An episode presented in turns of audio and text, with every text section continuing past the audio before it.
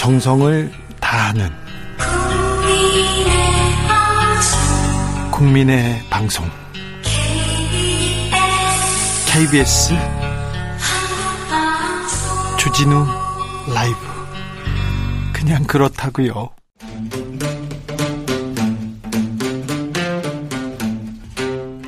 청년의 포부와 패기로 대한민국 정치를 새롭게 하자 청년의 시선 MZ 세대가 말합니다. 요즘 정치 2030 청년 정치인 어벤져스입니다. 청벤져스 각자 본인 소개하고 시작하겠습니다. 네, 저번 주에도 한번 인사드렸던 서울 도봉갑 당협위원장 국민의힘 국민의힘의 김재섭입니다. 잘 오셨습니다. 또 오셨습니다. 김재섭 네. 위원장 어서 오시고요. 네, 저는 민주당 전 비대위원 권지웅이라고 합니다. 네. 그럼 이제 권지웅 전 비대위원은 뭐 하세요, 이제? 애 배우는 거 말고? 아, 이제 또 생계도 차려야 되고 아, 지금 네. 비대위원 월급 나왔던 건 아니니까. 네. 그래서 뭐 돈도 좀 벌고 일도 하고 그래야죠. 네. 네. 육아는 더 육아는 더 네. 부담하셔야 주말 중에 좀 많이 하고 왔습니다. 네. 네. 지방선거 끝나고 일주일입니다. 자, 지금 선거 끝나고 당을 이렇게 딱 보면 굉장히 많은 게 보이죠. 어떤 걸 네. 보고 있습니까? 김재섭 위원장 각자의 당에 대한 이야기를 하는 거죠. 아니 뭐 상관없어요. 아 그래요. 일단 뭐 남의 당 얘기부터 좀 하자 그러면 네. 민주당은 왜 이렇게 좋아하세요? 아, 요새 민주당 보는 맛에 살고 있습니다. 민주당은 누가 뭐래도 지금 당권 경쟁에 으르렁 으르렁 하는 상황인 것 같고요.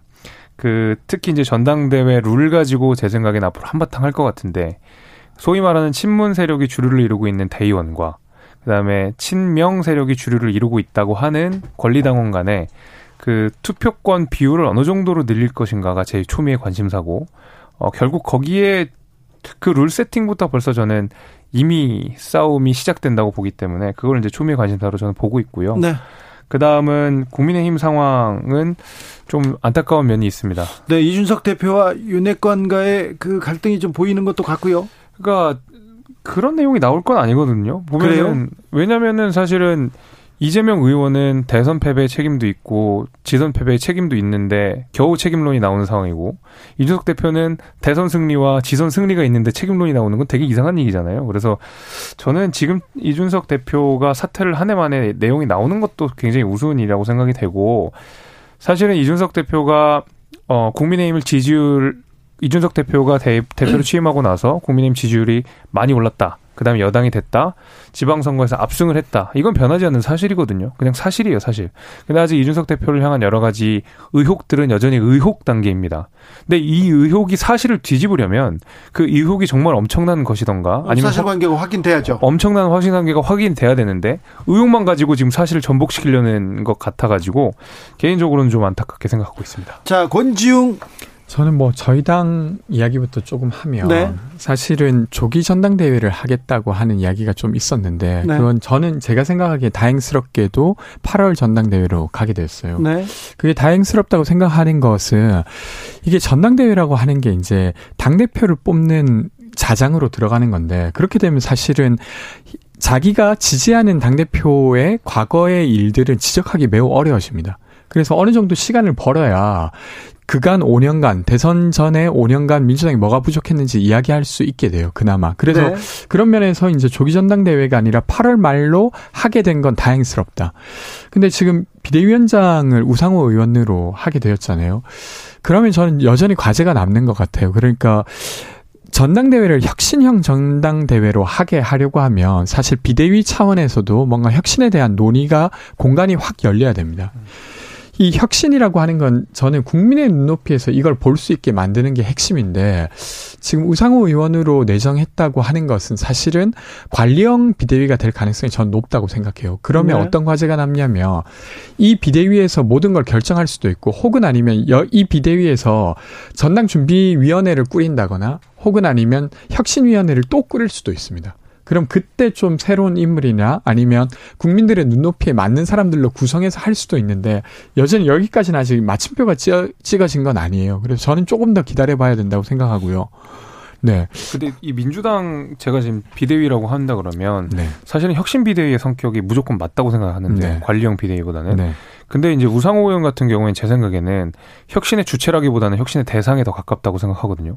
박지원 위원장께서 말씀하신 586 용태론의 한 중심에 있는 분 아닙니까? 저는 그 중심에 있는 혁신의 대상이 지금 혁신의 주체로 나섰다고 하는 것 자체가 사실 이 비대위와 그다음 전당대회에 어떤 향방을 가늠할 수 있는 중요한 단초라고 생각이 돼서 좀뭐 남의 당이긴 하지만 좀 우려스럽습니다. 우려하는데 계속 웃고 계시네요. 뭐 예.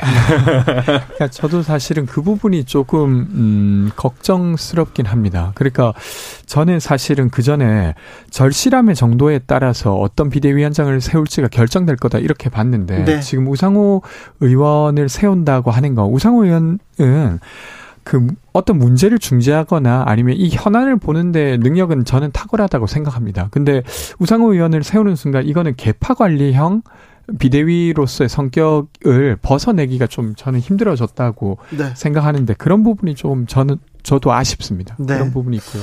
아까 국민의힘 이야기는 저는 상대당이긴 하지만 그 혁신위를 공천 1년 전, 그러니까, 아, 아니죠. 당대표 선거 1년 전에 인 지금 시기에 하는 거 저는 꽤 바람직하다고 생각합니다. 네. 그러니까 막상 이게 저희가 이번 지방선거 공천을 해보니까 그 사실 당원 당규를 바꾸는 작업을 그 선거를 앞두고 하기가 정말 어렵더라고요. 아, 그래서 이, 예를 들면 이준석 대표로 상징되는 음. 정당의 변화가 사실은 인물로만 다 되는 건 아니에요. 그러니까 제도로 안착돼야 국민의힘이 변하고 국민의힘이 변해야 저는 한국의 정치가 좋아질 수 있다고 생각합니다. 그래서 네. 그런 면에서 이번 이것이 단순히 이제 그 이 갑자기 당대표 이준석 이준석 당대표 아, 이재명 후보님이 계속 떠올라가지고 네.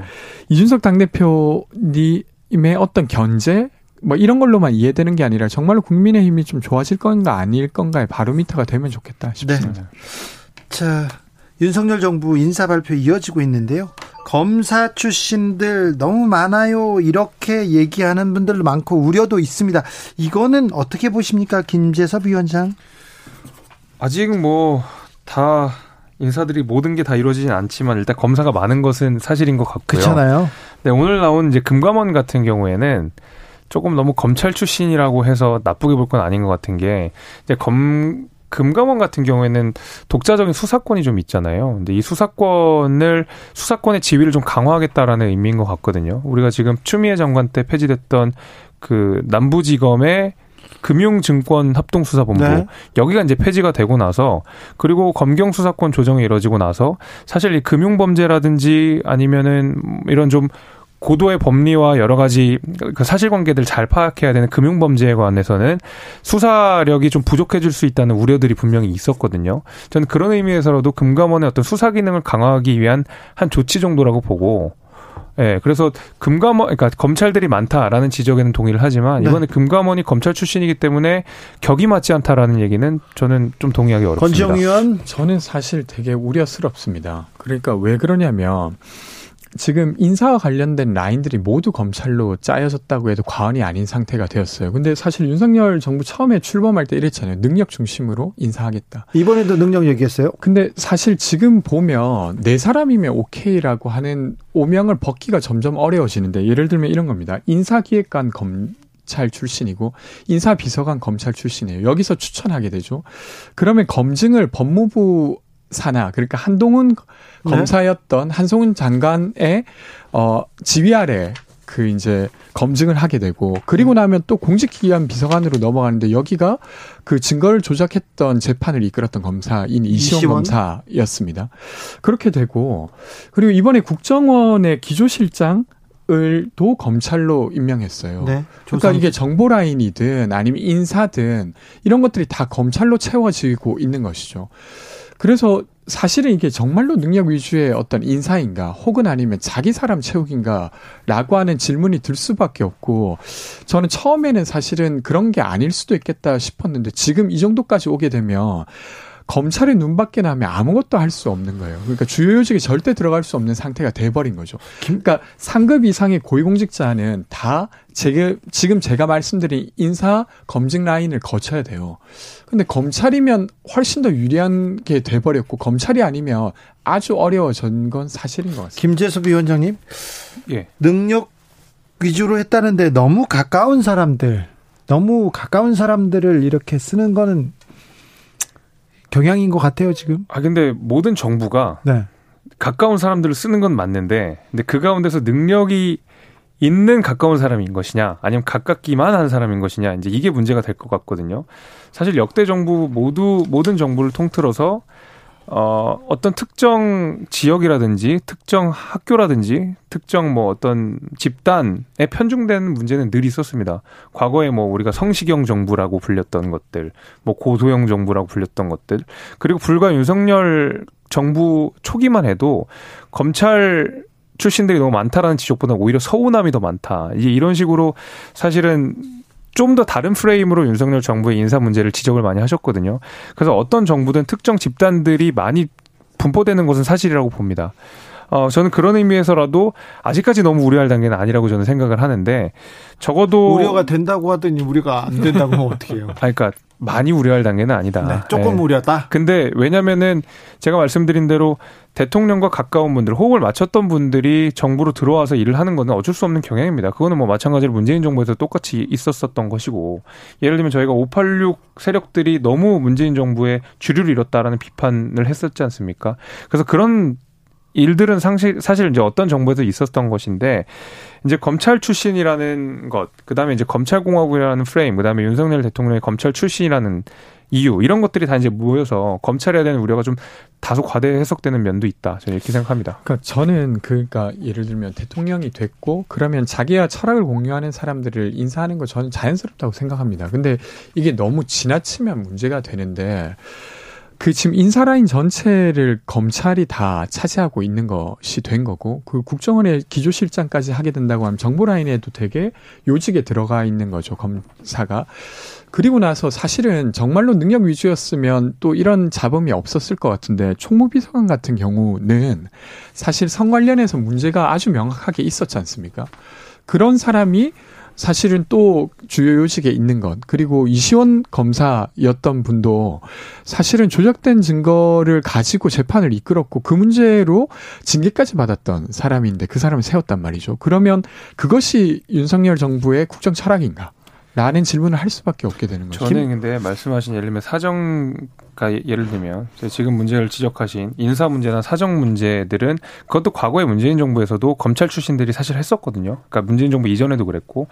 저는 그거를 나쁘게 볼 것이 아닌 게 이 민정 라인에서 말하자면은 견제받지 않는 권력으로서 대통령 비서실에서 있었던 민정 업무들을 사실은 행정부 안으로 가깝게 갖고 온 게 된 것이거든요. 그러면은 행정부 안으로 행정부 안쪽으로 인사 기능과 사정 기능들을 갖고 하게 됐을 때 실제로 국회 통제 안으로 들어온다는 장점이 있습니다.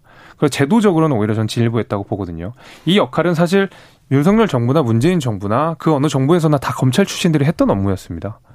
그러니까 근데 예를 들면 인사수석이나 이런 부분 같은 경우는 검찰 출신이 하진 않았던 걸로 저는 기억하고 있어요. 네, 그건 없었습니다. 그러니까 공직기관 비서관이나 여기 같은 경우는 검찰 출신인 경우도 있었지만 나머지는 그렇지는 않았습니다. 그러니까 이게 어떤 탕평 인사라든지 아니면 능력 위주의 인사라기보다는 네. 우리 편 챙기게 되는 인사로 보여질 가능성이 여기까지 하겠습니다. 봅니다. 김재섭 위원장님, 네. 어, 최재형 의원이 국민의힘 혁신위원회를 이끌게 됩니다. 네. 최재형의 혁신, 국민의힘의 혁신은 어떤 색깔입니까? 그 우리가 과거에 PPAT라고 하는 것이 도입이 돼서 이번 네. 지방선거에 도입이 됐고 실제로 실행이 되지 않았습니까? 네. 근데 여기에 대한 실효성 여부를 차치하고라도 PPAT라고 하는 공직자 후보 자격 시험을 치름으로써 적어도 국민의힘 간판을 달고 나온 모든 후보자들이 국민의힘 당원 당규를 숙지하고 그다음에 필요한 그러니까 의정 활동에 필요한 여러 가지 업무 역량들을 시험으로서 평가받는 하나의 계기는 분명히 될 것이 됐었거든요. 네. 근데 여기 처음에 도입할 때도 굉장히 많은 비판들이 있었습니다. 이거 뭐 시험 쳐서 뭐 정치인 뽑냐부터 해가지고 적어도 PPAT가 도입이 되면서 후보자들이 최소한의 요건들을 갖췄다는 그 신뢰를 국민들한테 드릴 수는 있게 됐거든요. 근데 공천이라고 하는 것이 사실은 굉장히 지난한 작업을 통해서 여러 차례 개혁과 혁신을 반복해야지 그나마 국민 눈높이에 요만큼이라도 다가가는 것인데 우리가 선거에서 이겼다고 그다음에 PPAT 하나 도입했다고 해서 이 개혁 작업을 멈추게 되면 사실은 공천 때가 되면 다시 옛날의 방식으로 깜깜이 방식으로 회귀할 가능성이 대단히 높습니다. 네. 저는 PPAT처럼 확실하고 뚜렷하고 적어도 공천 과정에서 진일 보한 어떤 제도적 장치 하나를 총선 에 있어서도 하나는 만들겠다라는 이준석 대표의 어떤 마지막 목표인 것 같거든요. 네. 그래서 우리가 공천 과정이 한 발자국이라도 투명해질 수 있다 그러면 네. 거기에 의의를 두는 것이 이번 그 혁신위원회의 역할이라고 봅니다. 김재섭 위원장은 문재인 전 대통령 사저 주변에서 집회 논란 있지 않습니까? 네. 어떻게 보십니까? 그리고 윤 대통령이 하신 말씀까지. 어, 문재인 대통령 그 사저 앞에서 시위하시는 분들은 그만하셨으면 좋겠고요. 네. 네. 제발 좀 그만하셨으면 좋겠고요. 근데 그런 얘기를 당내에서도 좀 했는데 윤석열 대통령은 뭐 법에 따라서 하지 않겠냐? 뭐 대통령 집무실 주변도 시위가 허가된 판인데 뭐 이렇게 근데 뭐 하라 하지 말아라고 할 수 있는 부분은 아닌 것 같고 적어도 그냥 어 김재섭 위원장은 하지 말았으면 좋겠다고 얘기하잖아요. 뭐 저는 저니까요. 네. 네. 저는 저니까요. 근데 대통령이라고 하는 국가 수반이고 또 왜냐면은 하지 말아 했을 때 또 표현의 자유에 그 침해하는 인상을 줄 수도 있잖아요. 그래서 균형 있게 그냥 원칙적인 말씀을 하셨다고 생각하고 저 같은 분, 저 같은 사람들이 사실은 그 말하자면 문재인 대통령 사주 앞에서 시위 항의를 하시는 분들한테는 비판을 할 수 있죠. 근데 네. 이제 대통령 입장에서는 표현의 자유와 그 다음에 또 개인의 사생활이는 그 중간 지대에서 원칙적인 말씀을 하셨다고 봅니다.